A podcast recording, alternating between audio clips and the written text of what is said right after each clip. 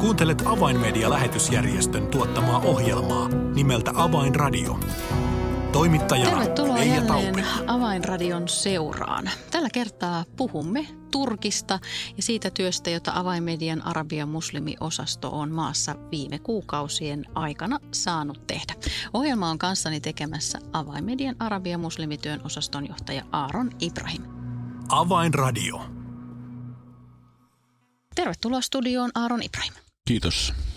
Turkki on ollut uutisotsikoissa nyt sen jälkeen, kun Suomi päätti jättää NATO-hakemuksen ja nyt sitten siellä vähän poliittisella kentällä kuohuu, kun Turkki ei nyt oikein tätä asiaa meinaa purematta niellä, mutta, mutta kaiken tämän poliittisen äh, tilanteen takana niin äh, puhutaan siitä, mitä Turkissa tapahtuu kristittyjen keskellä. Siellä nimittäin äh, tiedämme, että maassa on useampi miljoona siirtolainen, pakolainen – Syyriasta, Irakista muun muassa. Ja nyt heidän keskellään on herätystä. Kerro Aaron tästä.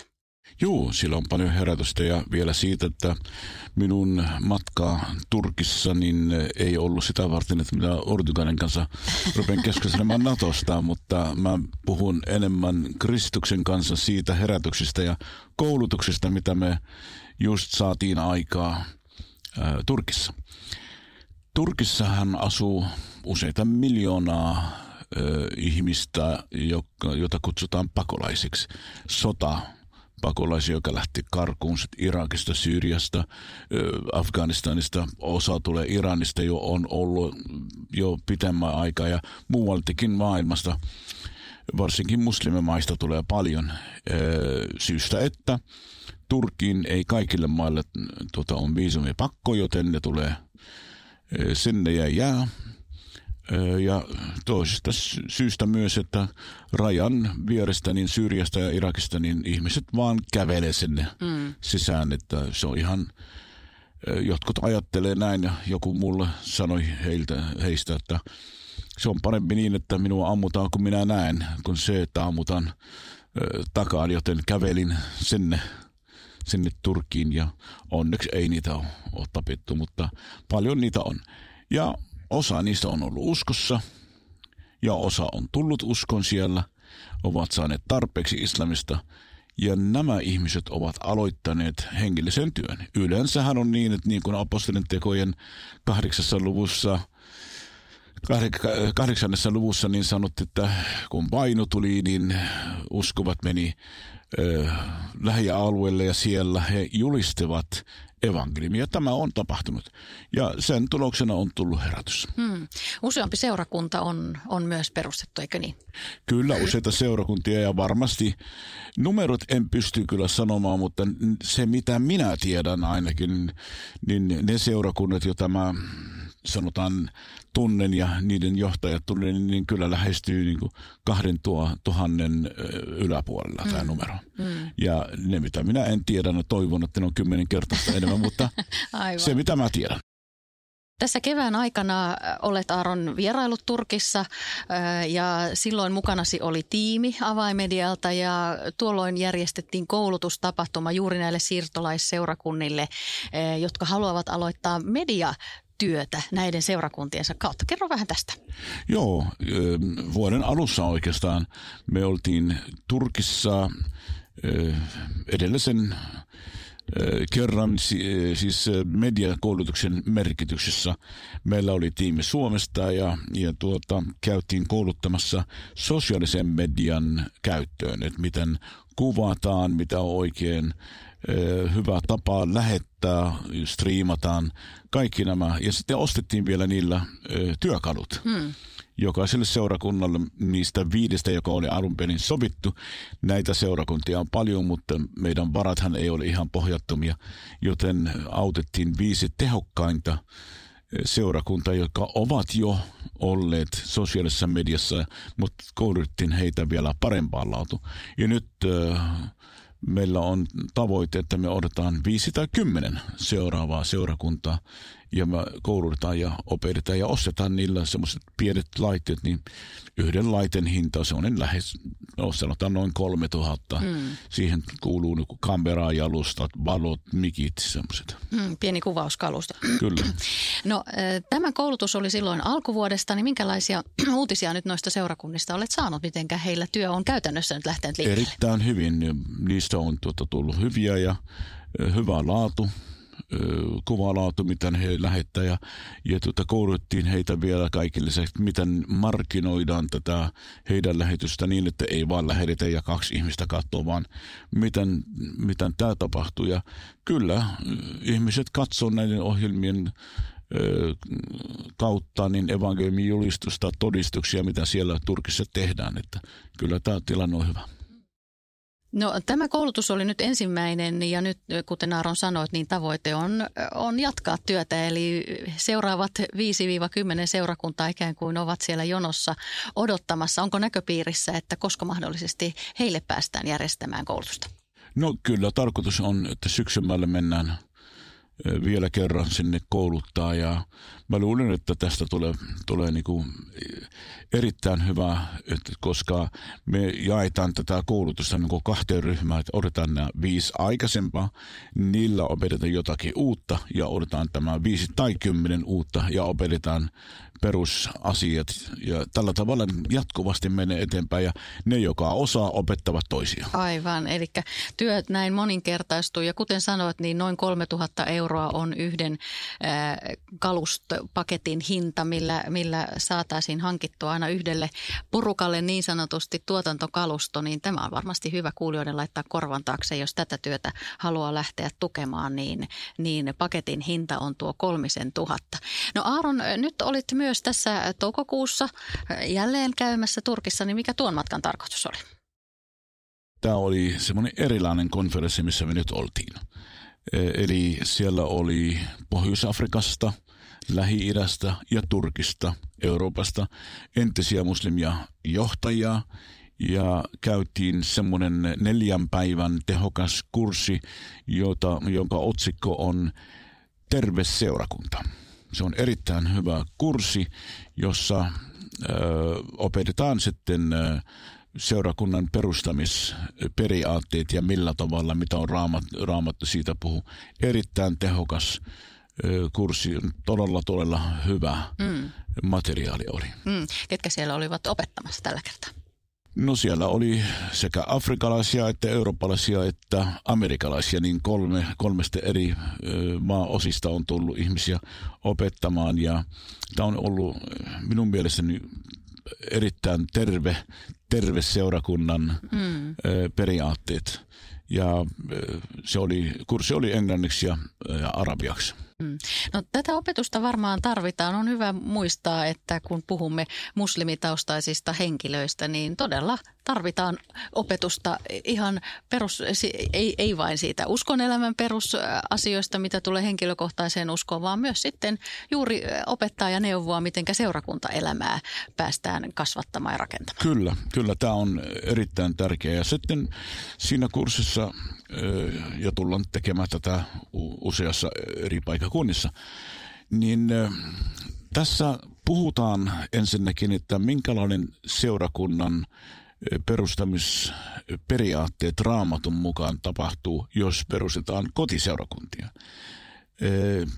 Onko se pelkästään yhden perheen juttu, jota sitten jatkaa vuodesta toiseen niin, että isäntä määrää kaikki, mitä siellä tehdään, vai onko niin, että heti kun seurakuntaa kasvaa, niin aletaan rekrytoida nämä henkilöisesti kasvaneet ja niistä tehdään sitten seurakunnan paimenit ja tällä tavalla sitten voidaan kasvattaa ja moninkertaista ja sitten kun ei ole mahdollisuus näissä maissa kokoontua isossa ryhmissä, niin miten soluperiaate toimii. Tällä tavalla se on, tullaan varmasti auttamaan näitä seurakuntia kasvamaan oikein. Mm. Niin ja tämä kuulostaa sellaiselta, sellaiselta tavalta, että, että kasvu pysyy ikään kuin hallinnassa ja ihmiset tuntevat toisiaan ja, ja usko, se hengellinen kasvu voi tapahtua ikään kuin turvallisessa ympäristössä ja ilmapiirissä ja opitaan tukemaan toisia ja, ja, ja kannustamaan ja ohjaamaan ja ihmiset voivat todella turvallisesti sitten jakaa omia kokemuksia ja niin edelleen. Kyllä. Siinä oli myös todella niin kuin näitä ihmisiä, jotka oli niin kuin Marokosta, Algeriasta, Libyasta, Egyptistä, Sudanista, Syyriasta, Israelista, Jordanista, Syyriasta, Irakista, oli eri puolilla maailmaa edustettu, niin osa, osa niistä ihmistä, joka on niin kotiseurakunnan johtaja ja haluaa kasvaa, mutta meillä oli myös siinä mukana semmoisia, joilla periaatteessa niin ne olisi voineet opettaa meitä, mm. mitä tapahtuu, koska ranskankielisessä Afrikassa, eli Pohjois-Afrikan, sanotaan näin, että Pohjois-Afrikan maat on arabinkielisesti heti sen jälkeen, ne on ne Fulani heimot, niin sen Fulani-ministrin johtaja, sekin on entinen muslimi Borima – niin joo, ei hänellä ole sillä lailla kokemusta, että vaan 1700 seurakuntaa. Wow. Joten opettajat oli niin että ajaa, tätä kun tultiin opettamaan. Mutta hän tuli nöyränä, hän halusi, näyttäkää mulle, opettakaa, että teenkö minä oikein. Ja jos, jos jotakin voi parantaa, niin mä voin tehdä näin.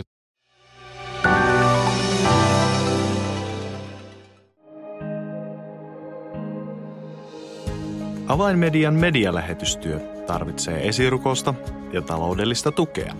Lahjoita 20 euroa lähettämällä tekstiviesti numeroon 16499. Kirjoita tekstiviestin sisältö avain 20 ilman välilyöntejä. Siis tekstiviesti avain 20 numeroon 16499.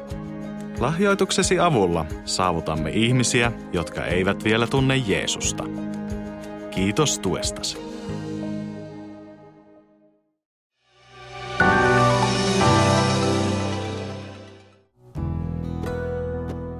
Avainradio. Signaali sydämiin. Kuuntelet Avainmedian lähetysjärjestön tuottamaa ohjelmaa nimeltä Avainradio ja tällä kertaa tässä ohjelman alkupuolella olemme ehtineet jo Avainmedian Arabia muslimityön osaston johtajan Aaron Ibrahimin kanssa keskustella tilanteesta Turkissa, joka on siellä olevien siirtolaisten ja pakolaisten keskellä saamme kuulla, että siellä on herätystä ja seurakuntia syntyy. Aaron, äh, Turkki on ollut osa äh, avaimedian arabia muslimityötä jo, jo itse asiassa pidempään. Millä tavalla ennen tätä, tätä, nyt, tätä seurakuntien koulutusta? No meillähän on avainmedian työ Turkissa on ollut pitkä. Ensinnäkin turkinkielisten kanssa, eli me ollaan oltu mukana perustamassa – pohjoismaalaiset ja me ö, mukana tietenkin. Ja e, Englannista oli yksi toinen järjestö, joka perustettiin tämä Kanal Hajat, jos edelleen olemme mukana. Mm. Ja me tullaan satsamaan enemmän ö, myös tänä vuonna. Ja voin sanoa näin, että, että avainmedian tämän vuoden satsaus Turkiin on kasvanut vähän. 2000 ottaa prosenttia. Wow. Eli kyllä meillä, meillä on tota satsaus siihen. Eli mm. tullaan satsamaan varmasti enemmän, koska me tiedetään, että turkilaisten joukossa on, on myös semmoisia kavereita, joka haluaa julistaa evankeliumi mediatyön kautta. Niillä on mahdollisuudet, ei ollut kovin hääviin, niin siinä on kyllä kanavia, mutta koulutusta tarvitaan, enemmän ihmisiä tarvitaan, enemmän äh, ideoita ja, ja tota, luovuutta siihen ohjelmaan äh, tuotantoon. Ja myös tietenkin tila, mm-hmm. missä tehdään näitä ohjelmia. Jos ei ole tilaa tehdä, niin ei ole mahdollista. Aivan. No miten näet Aaron tulevaisuudessa?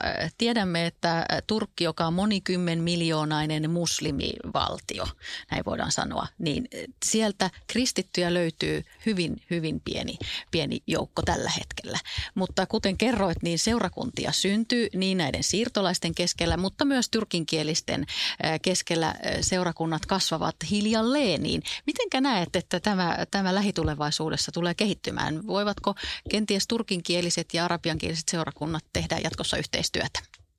Minun mielestäni tämä on erittäin hyvä kysymys siksi, että arabinkieliset, moni niistä on ollut jo viisi, seitsemän, toiset kymmenen vuotta, niin niillä on syntynyt lapsia, joka puhuu parempi turki kuin arabia mm.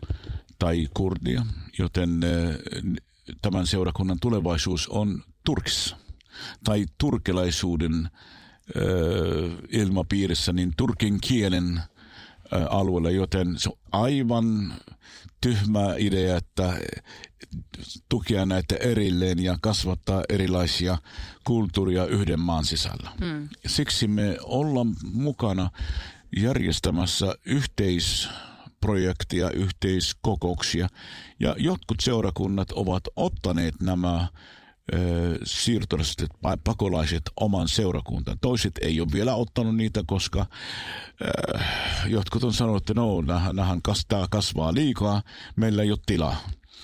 Turkissa niin seurakuntien vuokratilat on todella kallis. Ja onko se oikea malli, se seurakuntatilanne, mitä siellä on? Onko niin, onko seurakunta niin, että vuokrataan iso halli ja julistetaan ja siinä se on. Mm. Vai onko se terveseurakunnan periaate, soluseurakunnat on se ratkaisu. Ja siksi yhdessä sekä arabinkieliset että turkinkieliset me ollaan miettimässä ja rukoilemassa, että mitä se on se tilanne. Mutta jos äh, palataan siihen äh, kysymyksiin, niin kyllä me tehdään ja tullaan tekemään parhaamme niin, että nämä uskovat ovat yhtä perhettä. Meillä on yksi Jeesus, joten me emme lähde palvelemaan kahta Herraa. Aivan. No jos vähän vielä avataan perspektiiviä, niin, niin äh, avaimedian äh, arabiosasto ja muslimityö on vahvasti mukana myös, äh, myös tässä entisten muslimien tällaisessa ruohonjuuritason seurakuntaliikkeessä, eli kommunio messiaanikassa, jonka, jonka, jonka tarkoitus on nimenomaan yhdistää muslimitaustaiset kristityt yhteen, niin, niin onko kommunio messiaanika löytänyt tiensä vielä Turkkiin? Joo, jos tuota, mietitään sitä asiaa pikkasen tarkemmin ja sanoo, että kommunio messiaanikan hallituksen puheenjohtaja on sattumalta on minä, joten kyllä on löytänyt tiensä sinne Kyllä. Kyllä. Mm. Avaa vähän Aaron tätä kommuniomessianikan ajatusta vähän syvemmin. Vähän nyt ehkä ylätasolla kuvasin sitä, eli sen tarkoitus on yhdistää eh, entisiä muslimeja, mutta, mutta avaa vähän tarkemmin.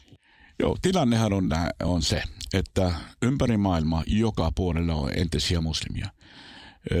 Lännessä tilanne on paljon helpompi, koska lännen seurakunnat ottavat seurakuntalaisiksi entinen muslimi tai entinen mitä tahansa.